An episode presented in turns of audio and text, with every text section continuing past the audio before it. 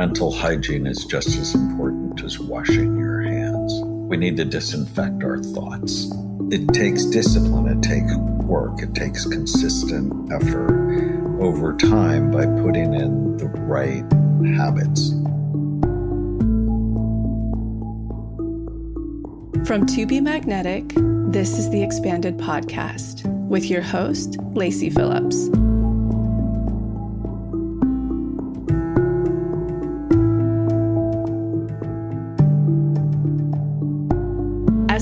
Destination for neural manifestation, we dispel the woo woo in order to help you create real, tangible results based on neuroplasticity, psychology, epigenetics, and energetics.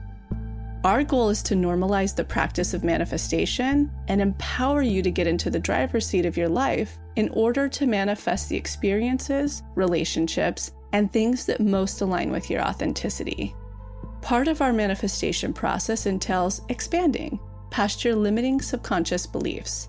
Therefore, by tuning into this podcast with interviews from experts, thought leaders, spiritual teachers, scientists, and those with neural manifestation success stories, you're starting the process of expanding your subconscious in order to see to believe that anything you desire is possible. And by pressing play, the process begins.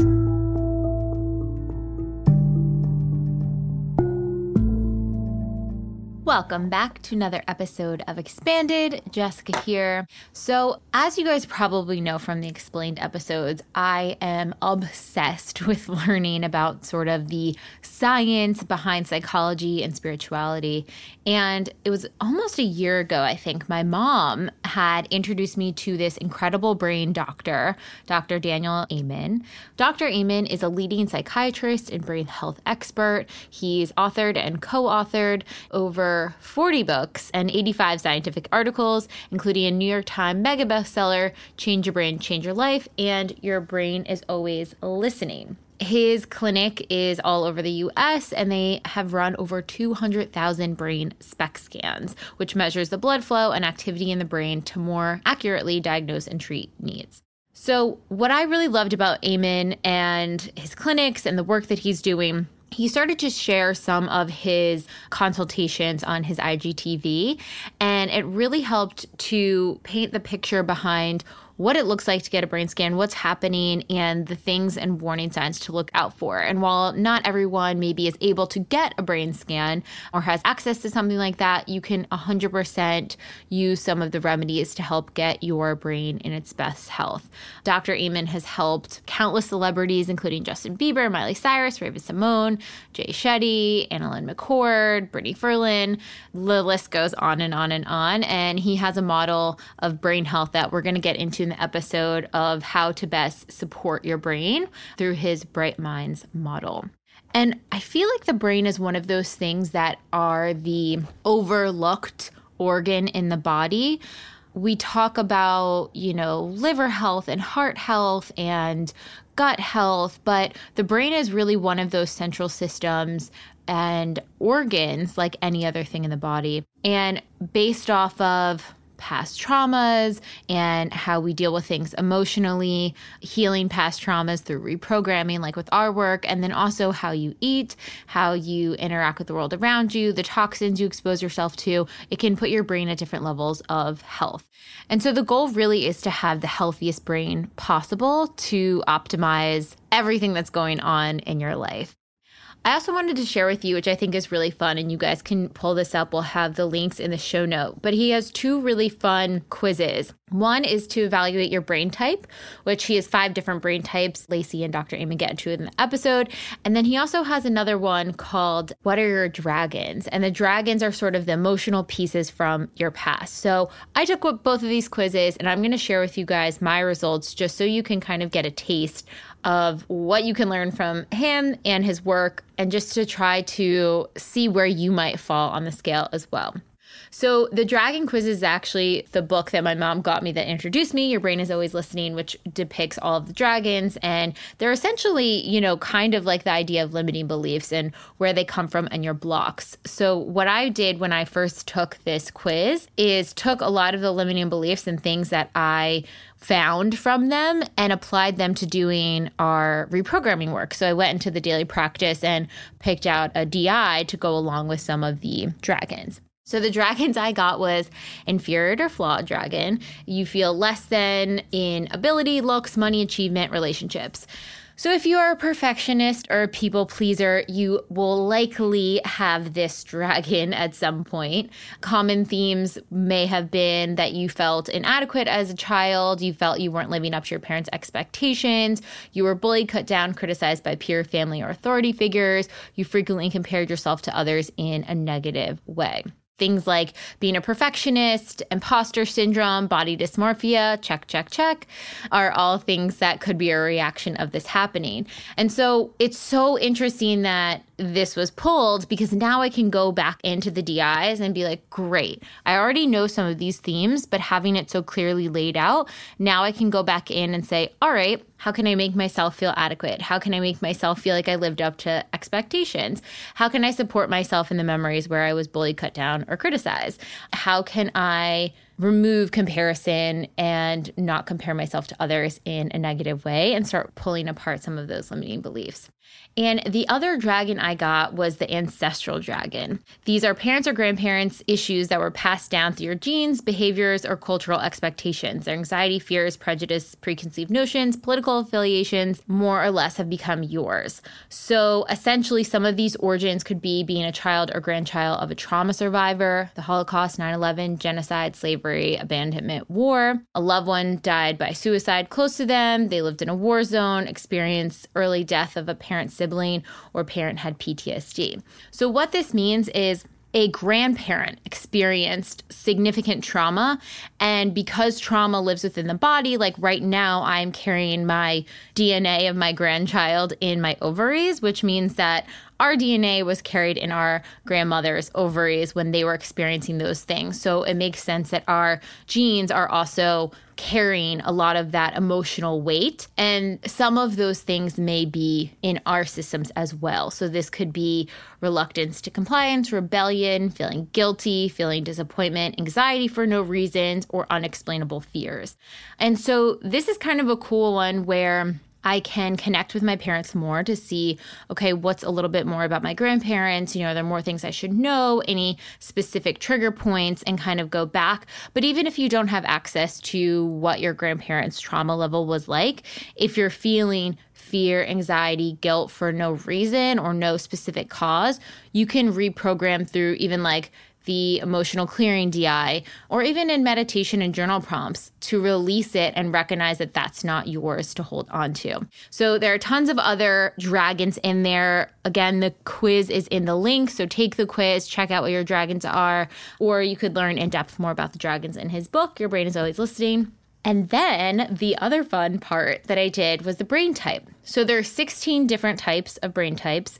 It's pretty much a five minute quiz that depicts your emotional mood, how you eat, what you sleep like, all of those fun things. And what's so fascinating about this is I did this quiz a few months back when I was in kind of a I wouldn't call it a rut, but it wasn't a high. It wasn't like a peak, you know, joy state. I was more kind of like, okay, yeah, I have some blocks I'm working through in dealing with this. I'm a little stressed out with maybe overworking too much or committing myself to too many things. And when I took the quiz, I got brain type five. And brain type 5 shows heightened activity in the basal ganglia, insular cortex, and amygdala, all fancy terms if you're unfamiliar, for parts of the brain that are motivated towards a goal. So that can cause intense pleasure, but it can also, because it's so active, cause people to struggle with feeling anxious, more cautious, reserved, but they feel like they need to be prepared. It's almost like their perfectionist brain. It's also lower in activity in the neurotransmitter GABA, which helps to calm the brain. So essentially, my brain was firing really high in anxiety centers of the brain and kind of low in the calming center of the brain based off of this quiz. I didn't get a screening done. And that's really interesting because that runs alongside with the people pleasing and perfectionism and all of that fun stuff. But then I've been really doubling down on my DIs and really trying to take my self care, as you guys have heard in previous episodes. And I took the brain quiz right before recording this, and I got brain type 1, which is the balanced brain, the healthy brain.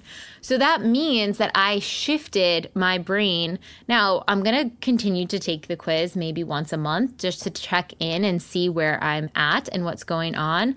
But the brain type 1 says that I'm flexible, focused, good impulse control, balanced emotions, resilient, experience normal ups and downs. I just think it's so cool to see progress in the brain just by taking the quiz and understanding more in there. So I've definitely been applying Dr. Amen's Bright Minds principle and continuing to reprogram things and really support myself, especially in calming myself and helping my brain get into balance. So I hope you guys found that interesting. Curious to see what your brain type and dragon type are. We will link them in the show notes, like I said. And I know you guys are going to love this episode. He is so incredible. Without further ado, here is Lacy and Dr. Amen. And now, a word from our partners.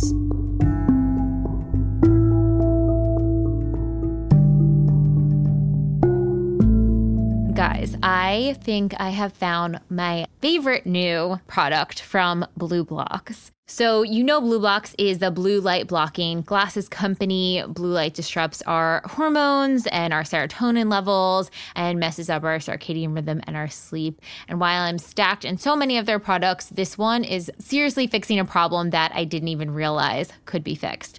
So, they just came out with a Lumi Clip Sleep Plus device. Essentially, it's a reading light that's rechargeable in 100% red light, eliminating any blue or green light. It's with the sleep technology, which means that it is going to help calm your nervous system and help produce melatonin, prepare your body for sleep. It is perfect as a little clip on reading lamp before bed. It has a flexible, adjustable neck, and then you can kind of just clip it onto your book and screen it over and read your book and turn it on that way. It has an eight hour battery life, so you can recharge it and then clip it completely portable. The other fun thing you can do with it as well is if you don't have Lumi red lights in your bathroom, when you get up to brush your teeth or wash your face at night, or even if you get up in the middle of the night to use the restroom, having this clip in there is going to be key because it will not wake you up. It will keep you calm. You don't have to pee while keeping your eyes closed to keep your your calm sleep cycle if you're anything like me because that's what I do. You can just bring this red light with you and it'll keep everything in balance without needing to turn on your light or pee in complete darkness. So at night, what tends to happen is Daniel and I have our Lumi red light plugged in that's on his side of the bed.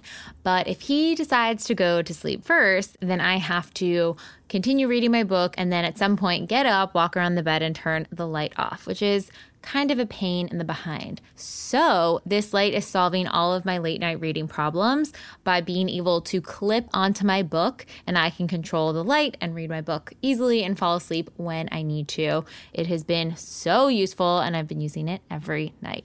The other really cool thing that this clip does is you can clip it on the side of your laptop or your computer and angle it towards the screen. And so we know our computers are emitting blue light that isn't good for us and keeping us awake and not good for our hormones all day long. But if you put the red light on it, it starts to cut some of that blue light out. So during the afternoon, as the sun starts going down, maybe you can't get off your computer. And yes, you have your red light glasses on, but now it's protecting the rest of your face, neck, skin, everything else exposed to the blue light, and will get you feeling so much better and more prepared for sleep. It is super affordable, and I am so excited. I cannot stop using it every single night. They have three different brightnesses on it 25%, 50, and 100%. So if you are interested in testing out the LumiClip Sleep Plus or any other BLUblox and blue light blocking products, you can use code MAGNETIC, M A G N E T I C, to get 15% off. So, as you guys know, we are huge fans of Beekeepers Natural over at To Be Magnetic. And we are so excited to continuing partnering with Beekeepers as podcast sponsors. One product I know I've mentioned before, but I think it's so perfect, especially giving this episode that's all about brain health, is our Be Smart Brain Fuel.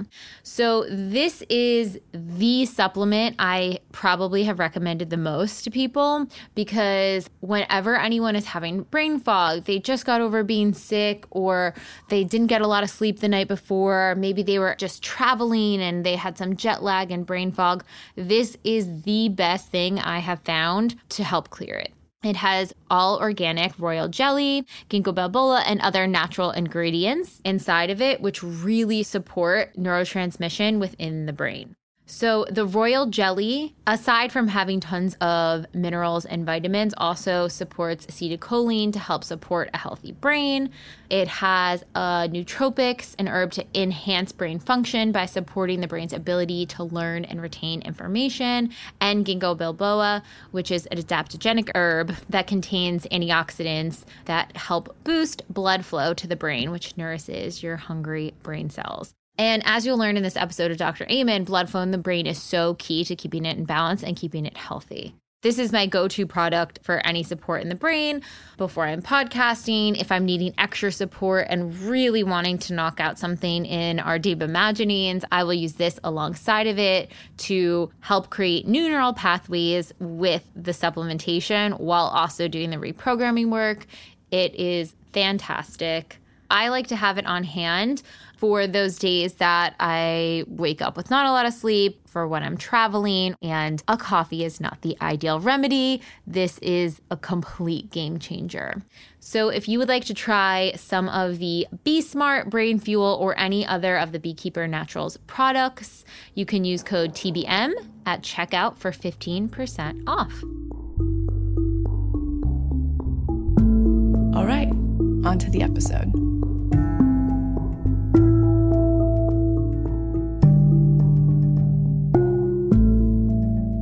Why don't I kick this off with the very first question we ask everybody? What is your cultural background and upbringing? That's my cultural background Lebanese. Wow. And full blooded. I even did one of those genetic tests. I grew up in Southern California. Uh-huh. How about you?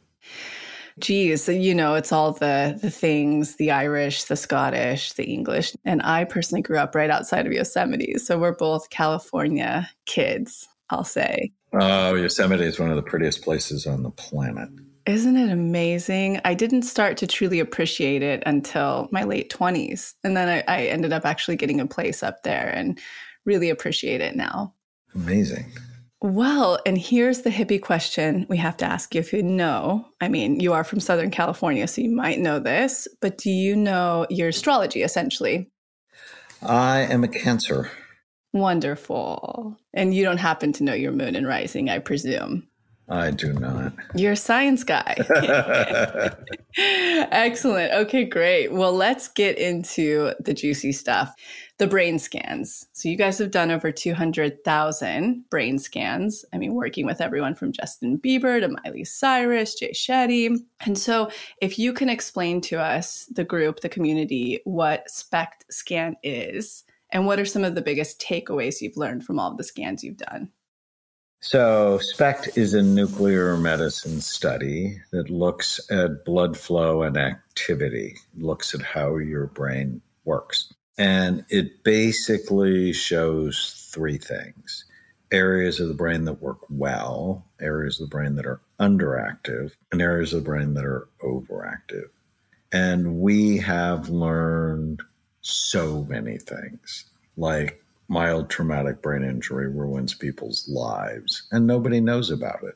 Nobody knows about it because nobody looks, but undiagnosed concussions are a major cause of anxiety, depression, suicide, ADHD, learning problems, homelessness.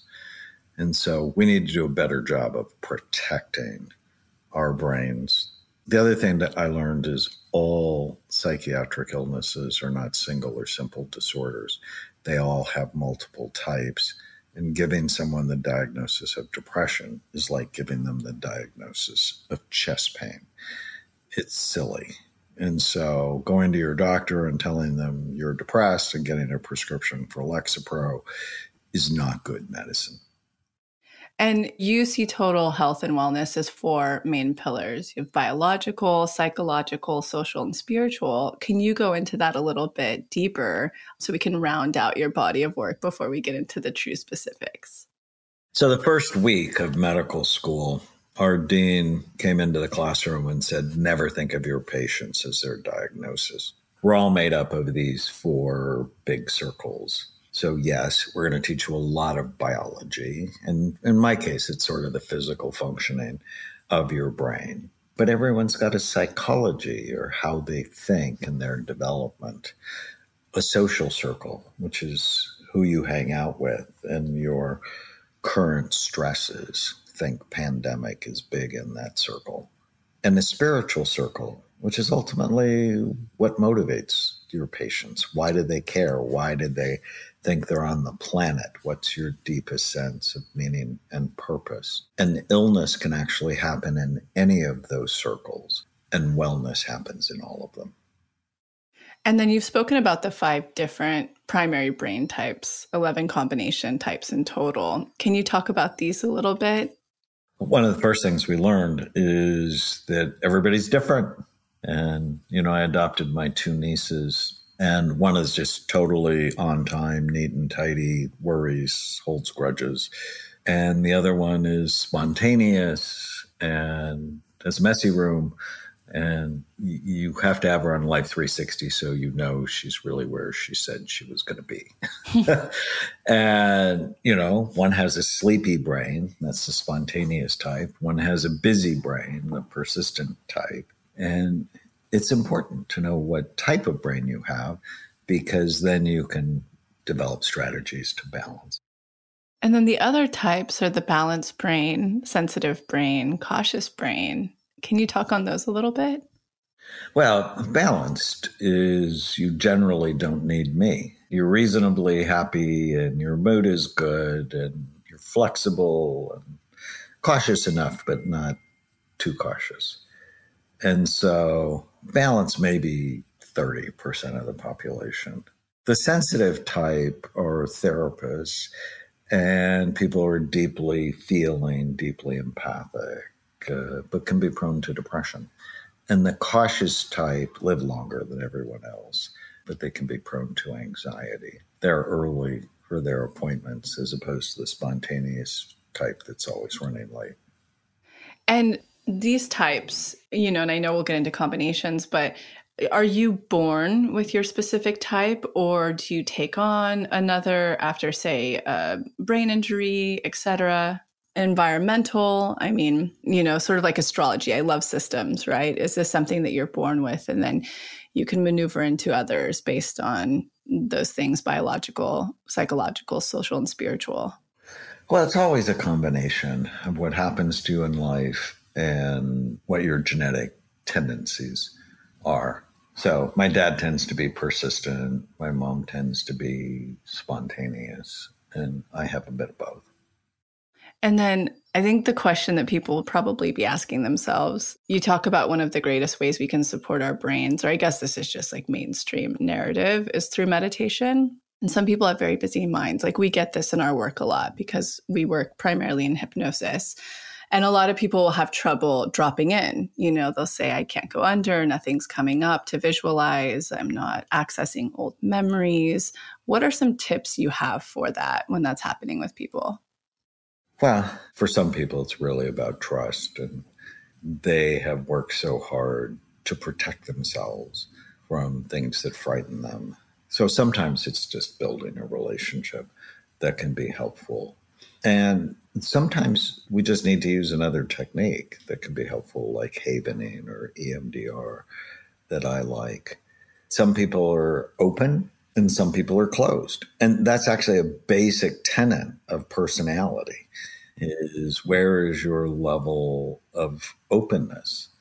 And ultimately it's probably a brain function that if your frontal lobes work well enough that you have empathy and you're psychologically minded. But if you had a fall and you hurt maybe the right front side of your brain, you just sort of don't get it. And how much do you think that trauma can play into this as well? Like I've noticed when I used to work with people directly that over time, you know, a lot would start to come up, but I would notice like you were saying the open or closedness, I would see it as like protective. It was really hard for them to access that until as you said like the trust was built and the safety was felt and then things would start to come forward. I think childhood trauma has a lot to play with it it's more than that. It's also ancestral trauma. I have a new book out called Your Brain is Always Listening. And the first part of it, I talk about the dragons from the past, which we're about to get into. very excited Breathing fire on your emotional brain. And the ancestral dragon, to me, is actually the most interesting because it's like some of my issues may actually not be mine, that I might have gotten them from the time my grandfather's brother was killed in a train accident when my grandfather was 19. And that trauma got written into his genetic code so that when he had my dad and then my dad had me, there could be a baseline of anxiety that I had no clue about until I explored it with my dad. That's so interesting because I've always heard the model of like passing it down genetically through the grandmother, let's say, because it's two generations back. If she's developing your mom's ovaries inside of her, and you know, it's that DNA, the cursors that are on or off. But I wasn't aware of, say, like in your case, your father. So is that how, through your research, it's sort of being passed down as well? Like the male line as well is very possible. Well, I think, yes. And when I say it gets written in your genetic code, there's this whole new branch of genetics called epigenetics, where trauma turns on or off certain genes, making illness more or less likely to happen in the next generation. Wow. Yeah. See, I was only familiar with it. I didn't realize, of course, that it could be turned on, you know, on both sides. So that's really so fascinating. And I'm excited to dig into the book on this one because the dragons piece is so interesting to me. You know, like rewriting the stories from the dragons. Do you want to get into the dragons a little bit more? Well, I love the dragons. And you know, when I wrote Your Brain is Always Listening, like, it's always listening to the past. And for some people, they actually see the past in front of them. So it's sort of like they're always carried it with them. And I went, well, what are the common dragons that my patients deal with? The most common of all of them is the anxious dragon. And the pandemic's only made it worse. There's also my dragon, which is the abandoned, invisible, or insignificant dragon. I'm one of seven, and I'm in the middle. I have an older brother in a Lebanese family, which means you're sort of irrelevant. And a cancer, so sensitive. and I'm sensitive. So I didn't really like it. I ended up loving it because it means I don't have to go in the grocery business. So it turned out really good. But, you know, I grew up with that. There's the inferior flawed dragon, which I think is driving the epidemic of teenage suicide. The wounded dragon, that's the childhood trauma dragon. The responsible dragon, where you feel the need to take care of other people. The grief and loss dragon, so common during the pandemic. But I mean, common before then. The death dragon, fear of death dragon, which really got exploded. They're just populating the earth right now. I talked about grief, the hopeless and helpless dragon, the one my wife has, the judgmental dragon. and childhood trauma will trigger that one. And so it's knowing your dragon. People can go to knowyourdragons.com and then just come up with strategies to calm them down. One of the best compliments I ever got, it just happened a couple of days ago. My daughter just went off to college, and we had sort of the last supper for her. And my kids looked at me and they said, You know, you're the most consistently happy person we know. Very few things rattle you. And It's because of a lot of work. And I love that. And what has been the most significant tool, like you said, finding ways to calm them? What has been the most profound tools for you, even some that you teach and use that have contributed to you being the happiest person that they know? Well, I think it's being intentional. 1986, I wrote a program called The Sabotage Factor about all the ways my patients mess themselves up from getting what they want. And there's an exercise in there called the one page miracle. One piece of paper, write down what you want relationships, work, money, physical, emotional, spiritual health. What do you want? And then you ask yourself every day, does it fit? Does my behavior fit the goals I have for my life? And if you can know what you want in a balanced way. So, whenever I ask people, what do you want? They talk about money or they talk about work or they talk about a promotion. And I'm like, well, none of those things make you happy. It's being balanced that creates happiness. You're focused on what you want, in your relationships, you're doing meaningful work. Like when my daughter brings over a guy and I go, hey, what do you want to do with your life? And they talk about money. I'm just like, no, no, you have to dismiss him because you won't be happy. It's like, I mean, yes, I want them to make money and be able to help support a family. But if that's the point, there's no happiness in that.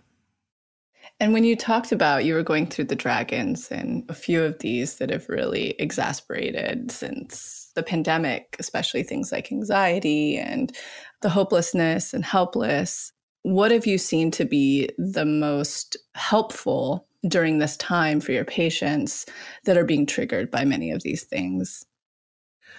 You know, when the pandemic happened for me, it was March 10th of 2020. I was on a book tour for the end of mental illness, and everything all of a sudden got shut down. And I remember that night, I wrote down mental hygiene is just as important as washing your hands, that we need to disinfect our thoughts mental discipline is so important. And people like they might go see a therapist once and go, well, this doesn't work for me, and then dismiss it. And I'm like, that's insane. if you're overweight on Monday and you have a salad, you cannot expect to be trim by Friday. It takes discipline, it takes work, it takes consistent effort over time by putting in the right habits. And we're going to get into Bright Minds model in just a sec, which may even play into this, but kind of getting back to the balanced brain, spontaneous, persistent, sensitive, and cautious, exactly what you're talking about mental hygiene. What is the remedy for these different, not you don't have to go super deep into it, but what tends to be the overarching, might even be helpful remedies for these different brain types? Well, for balance, you just want to do all the good things. And the question is is this good for my brain or bad for it? And you just have to know the list. The list is probably, I'm imagining, based on your work, food and thought exercise. Yeah. And most thoughtful seven year olds would actually get most of the list right. I went to my daughter's second grade class wrote down 20 things. And I'm like, you tell me, good for your brain or bad for it. They got everything right except orange juice, which they put in the good category, but it's not good. It's right. like whenever you unwrap sugar from its fiber source, it turns toxic in the body. So, um, for the spontaneous type, you need novelty and exercise. It's sort of a deficiency of dopamine and doing things that increase it. And you're not going to do well as a CPA. You're just not. You need to be in a job that has newness and not so much numbers. The persistent type, you might be a good CPA. You like routine, you like consistency. If you're going to pick a religion, you become Catholic. I've seen that over and over again with the scans. Now, you may be one of the other types and be Catholic, but you tend to pick something that's predictable.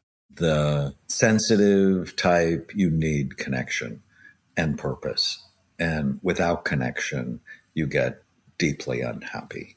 And the world might come at you too quickly. And so you need space and time by yourself. And the cautious type, it helps you live longer because you see the potential trouble in the future, but too much will wear you out and make you really unhappy. So, meditation, hypnosis, deep relaxation exercises, very helpful. Just reminding everybody listening, you know, there are combinations of these 11 total combination types. But what I love about this, again, is systems. Systems for me, and who knows which one of these I must be, because I love systems. It gives you a place to draw your authenticity like a starting point, and then to start to peel away layers of programming or trauma, or as you see, like there's so many components that play into balance and happiness. And that's what I think is really exciting for anybody who does, you know, really get into your work is somebody sitting there, as you said, you you may not be good as a CPA. And I would see this in my practice a lot with clients is that you know, I would have somebody come who culturally had been programmed for years that they have to be a lawyer or a doctor to be loved, you know, and then they started to realize, wow, I'm really an artist or I'm spiritual, you know, that's what drives me. And what I love about this is knowing which type you are and which combination you are gives you a basis to go, hmm, what have I picked up from societal? from family, from media that may not be me whatsoever to work my way into homeostasis and happiness? Well, finding the right fit so important.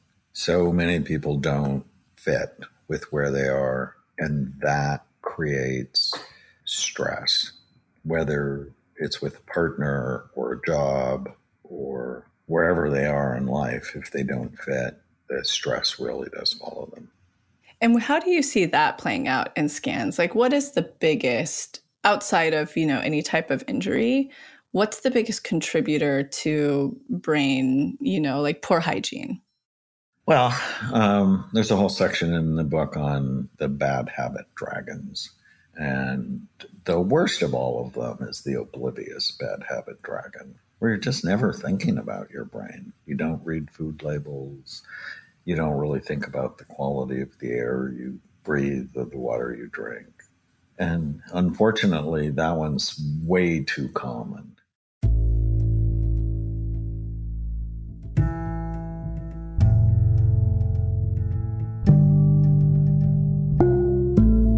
So, I'm quickly interrupting this episode to invite you, if you're ready to start your manifestation journey, or if anything you've heard in our manifestation episodes has piqued your interest to begin.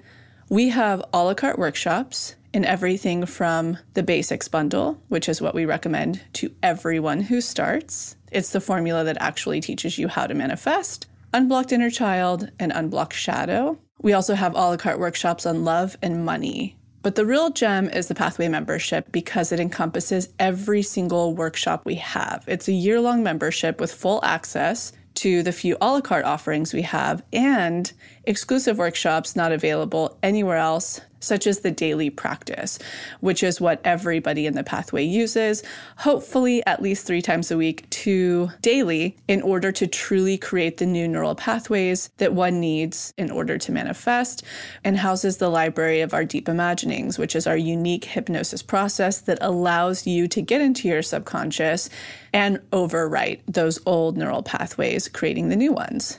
You can use our special code expanded, all caps E X P A N D E D, to receive $20 off your first a la carte workshop purchase or $20 off your first month of the pathway. Again, that's all caps, expanded, E X P A N D E D. Okay, now back to the episode.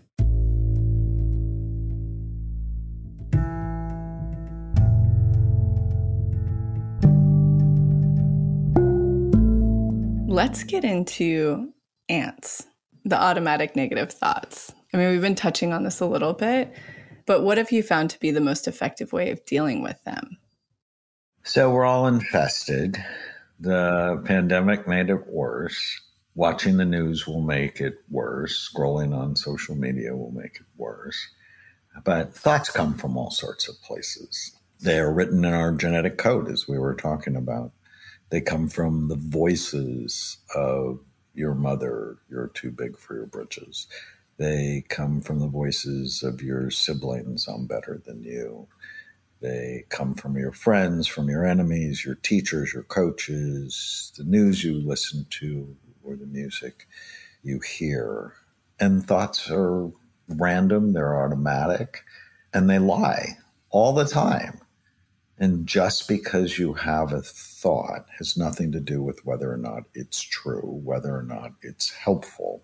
And so, about 30 years ago, I coined the term ANTS, automatic negative thoughts, because I saw my patients were infested. It's clearly one of the things that contributes to my happiness. I don't believe every stupid thing I think. And I think a lot of stupid things. But what I tell my patients, it's not the thoughts you have that make you suffer it's the thoughts you attach to that make you suffer. And so just because you have a negative thought, it has no effect until you believe it. And so the most effective thing I do is whenever someone feels sad or mad or nervous or out of control, I have them write down what they're thinking. And then I take them through this process I got from my friend Byron Katie on well, is it true? Is it absolutely true? How do you feel when you believe it? How would you feel if you didn't have it? And let's just flip it to the opposite. It's so powerful, but you have to do it a hundred times. It's work. But when you do it over time and you stop believing the random noise in your head, you just you feel happier. What how do you feel about the loops? You know, like I call them subconscious loops. How do you feel about those ones that can be genetically passed down? They could be imprinted, you know, in childhood or through trauma, injury, through anything, you know, as you persist in life. Those ones that are truly just nonstop looping automatic. Is this the same way you address them too? Is is in the conscious space like we love Katie. We had her on the podcast. She's amazing. Has that been the tool that's been the most effective for those automatic negative thoughts? It's clearly one of the tools that I like. I also like another fun tool called Give Your Mind a Name. It's based on a concept called psychological distancing. And I was interviewing Steven Hayes, who uh, developed the ACT form of psychotherapy. And when I heard him talk about it, I'm like, oh, that's so interesting. And it's another way not to believe every stupid thing you think. If you can give it a name, the noise in your head. And I'm like, so what would I name my mind? And it came to me almost instantly Hermie, because Hermie was my pet raccoon when I was 16. And I loved her. Like I love my mind, but she was a troublemaker. She TP'd my mother's bathroom. That was a bad day. One day, Hermie ate all the fish out of my sister's aquarium. Another bad day. And that's my mind. It's just a troublemaker. But, you know, since I named her, I can choose to listen to her or not. I can metaphorically choose to put her in her cage or what I often do when my mind's giving me trouble, I'll imagine Hermie and I'll put her on her back because I used to do that and tickle her and play with her. And I'm like, come on, we don't need to attach to this. This is not helpful. And periodically, I just sort of check in with her. And, you know, most of the time, she's fine. But when she's not, I get to at least think about is it me or is it just the noise? So, the risk factors that can harm your brain and keep it from being healthy you know, it's the blood flow, retirement aging, inflammation, genetics, head trauma, toxins, mind storms, immunity, infections, and then neurohormones, diabetes, sleep disturbances. Can you just give us an overview of those? So, there are four circles we talked about so if we go to the biological circle, you want to keep the physical organ of your brain healthy because your brain creates your mind. You have to prevent or treat the things that hurt it, the things that steal it, the things that damage it. And I came up with my team with this mnemonic, Bright Minds, to know what do I need to avoid what do I need to do. And so you listed them, for example, B is for blood flow. Low blood flow is the number one brain imaging predictor of Alzheimer's disease. What lowers blood flow to the brain? Smoking, caffeine, high blood pressure, any form of heart disease, being sedentary, alcohol, marijuana. So let's avoid those things and let's engage in behaviors that increase blood flow. Exercise, ginkgo, foods like beets, oregano, cayenne pepper. And for each of those 11 risk factors, it's like, okay, so what do I avoid and what do I do if I want to have a good brain and I want to have a good life? So I think it's sort of cool. It's just sort of laid out in sort of an easy to understand and follow process. And what would you say are the most practical tips that anybody can access of how to best support your brain? Uh, you know, I have little tiny habits. Like I start every day with today is going to be a great day. That way my mind finds why it's going to be a great day. I go to bed every night and go, what went well today? So I put myself to sleep with prayer and what went well. It's so helpful. I start at the beginning of the day and usually I'm asleep by noon. And as I walk through the day, is like, is this good for my brain or bad for it? I have pretty clear routine. I do two huddles in the morning with my team. They're about 40 minutes. So I'm always walking while I do the huddles. I'll get 6,000 steps. I generally do intermittent fasting. So the last time I eat is around seven. I won't eat again until 11 or 12 the next day. That helps to clean up some of the trash that builds up in your brain. And I always plan on being in bed sleeping eight or nine hours. And I'm busy, but I want to be busy for a long time. So I'm not going to be doing things in the short run to hurt me another thing I teach my patients. I want you to feel better now and later versus now, but not later. What do you think is the biggest, not what do you think, what do you know based on research at this point, is the biggest contributor to Alzheimer's and dementia? All 11 of those risk factors. Really? Absolutely. You know, this is an Alzheimer's prevention program, Bright Minds. It's also a depression prevention program because they're both brain things. And, you know, get your brain right and your mind will follow.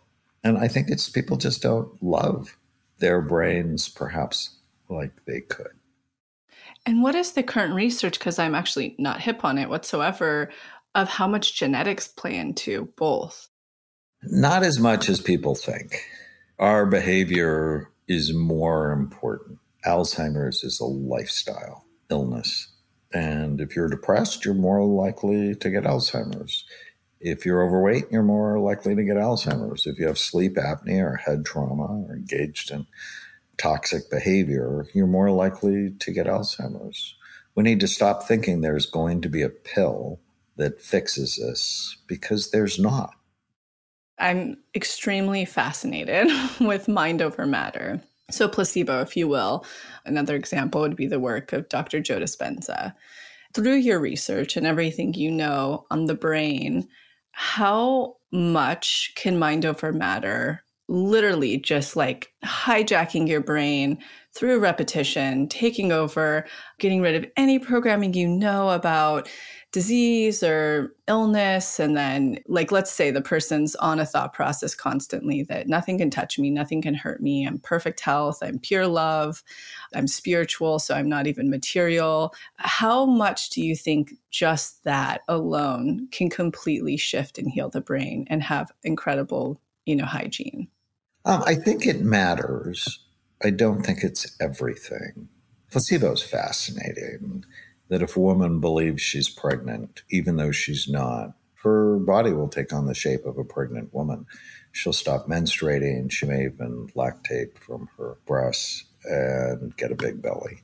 That's so fascinating that placebo can have that kind of impact. And when we talked about the one page miracle, it's really about intention. If you tell your brain what you want, it'll help you get it. But at the same time, if you have Lyme disease or mercury poisoning, those things matter too. And I think we're too quick to make things psychological that are biological. And with that same frame of reference, or how big of a part do you think that placebo could help play a role in healing, say, something like Lyme or any kind of illness that's coming up to help really support that healing process? Well, I definitely think it matters. I think it's part of the equation where you direct your energy and your mind. I just think you have to be careful with it and make sure it's part of the four circles like don't eat Doritos while thinking that you right. know um, everything's perfect. I totally, I'm tracking you here. And then this is one that, especially in you know like the work we focus on, something that we really wanted to know is: Have you found a significant difference in brain scans between physical trauma and emotional trauma? So, say head injury versus unhealed childhood traumas. What's presenting in the scans themselves, and what part of the brain do they impact? Yeah, big. That's probably my most widely read set of papers. Physical trauma shows up as decreases in blood flow, cause scar tissue, tear blood vessels, break neurons. Emotional trauma shows up as increased activity, where you just can't stop watching. And, you know, one, you want to calm down the emotional circuits, the other, you want to repair the brain. And uh, published a set of papers on over 20,000 people showing we could separate emotional from physical trauma with high levels of accuracy. Wow. And then touch on social and spiritual aspects of overall health. Like, have you seen the two make a really significant impact on the brain, especially spiritual? Well, social, we all know if we're in a bad relationship, we feel bad. We feel stress and social is also what's happening in the world around you. It's historic trauma. I've seen spirit, so many interesting spiritual things. I did a study on prayer. I did another study on meditation. I did another study on Qigong. And having a deep sense of meaning and purpose just helps you live longer. I remember I got to scan Byron Katie, who I mentioned earlier, and she had the brain of a murderer. Her brain was really awful. Wow. But yet she's the most peaceful person I know. Truly, like on another planet of happiness. It's so magical. Yeah. And it's because she's sort of figured it out spiritually that she has a deep sense of meaning and purpose and doesn't believe every stupid thing she thinks.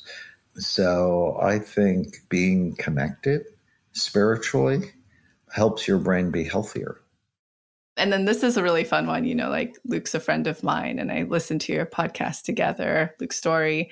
You've definitely scanned some brains, you know, looking at drugs or cannabis, ayahuasca. There's so much research now that I see becoming very popular using psychedelic drug assisted therapies. What are your thoughts on that with brain health, for one, and then also combating those negative neural loops? You know, I haven't sort of come over to thinking that's wildly great yet. Because all the my patients that do it, they get some relief and get some insight. They don't get fixed. It's like they keep going back. Now that could be because I'm only seeing the people that don't get fixed. Right. But I think it can be helpful. I think it can be a tool. I also think we have to be careful with it. Yeah, yeah and then you you know you mentioned earlier that you walk around and you say you know is this good for my brain?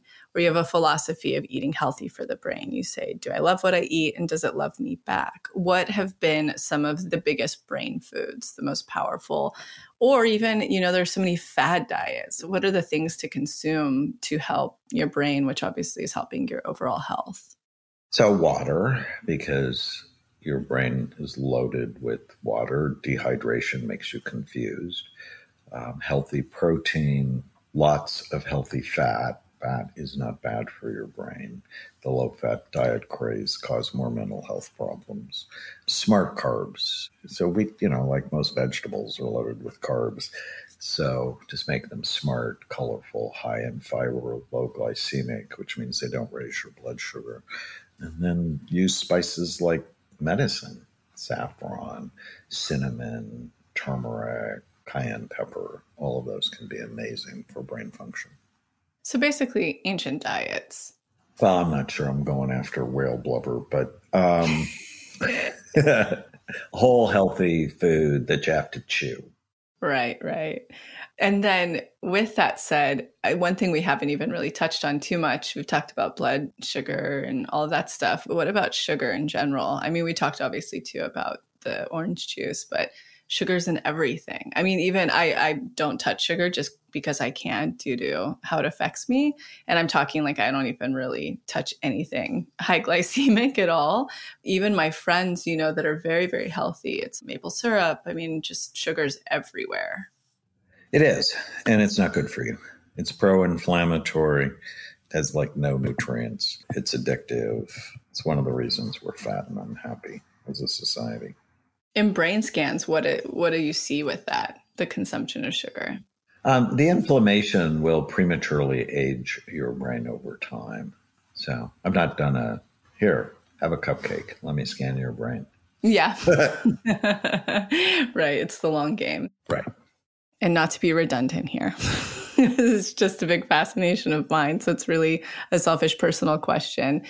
If you combine, say, placebo with spiritual, would you see a far deeper impact on brain health and healing illness or just like any type of brain obstacle if you were to combine the two. And when I say placebo again, like I'm invincible, nothing can hurt me, and then having like that deep sense of purpose and connection. I think so. I think it would have an additive effect.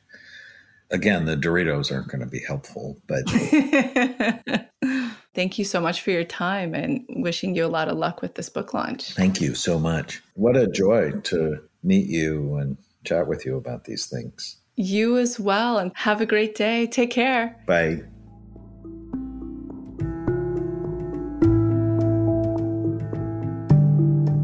Thank you so much for tuning into the episode, and I hope you enjoyed it as much as I did, we did. And in case you're not totally ready to join the pathway yet, I wanted to share a few of our free offerings that I'll often suggest to people as a little bit of a blueprint to get them started on their manifestation journey. The first place I like to direct people completely for free is the motivation. You can see it linked below or on our homepage as our testimony library.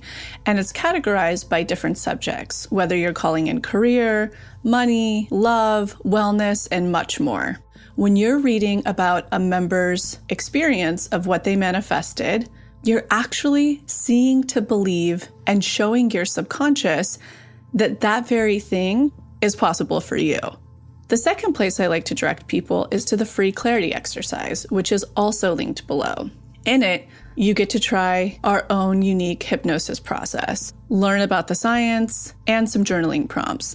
And the best part about this You'll get a tiny taste of what it's like to go into your hypnotic state, bring your subconscious forward, and create new neural pathways while receiving clarity.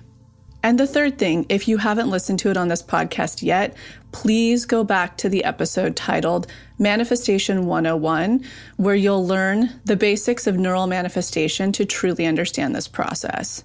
So go ahead and check out those free resources the motivation, the free clarity exercise, and the episode Manifestation 101, all linked below. And in an effort to make sure to have representation in this process series, go ahead and submit any process testimonials you have, especially to our LGBTQ plus community, our BIPOC, as well as the WISE, which is anyone in the community who is 45 and over. All right, we'll be back next week.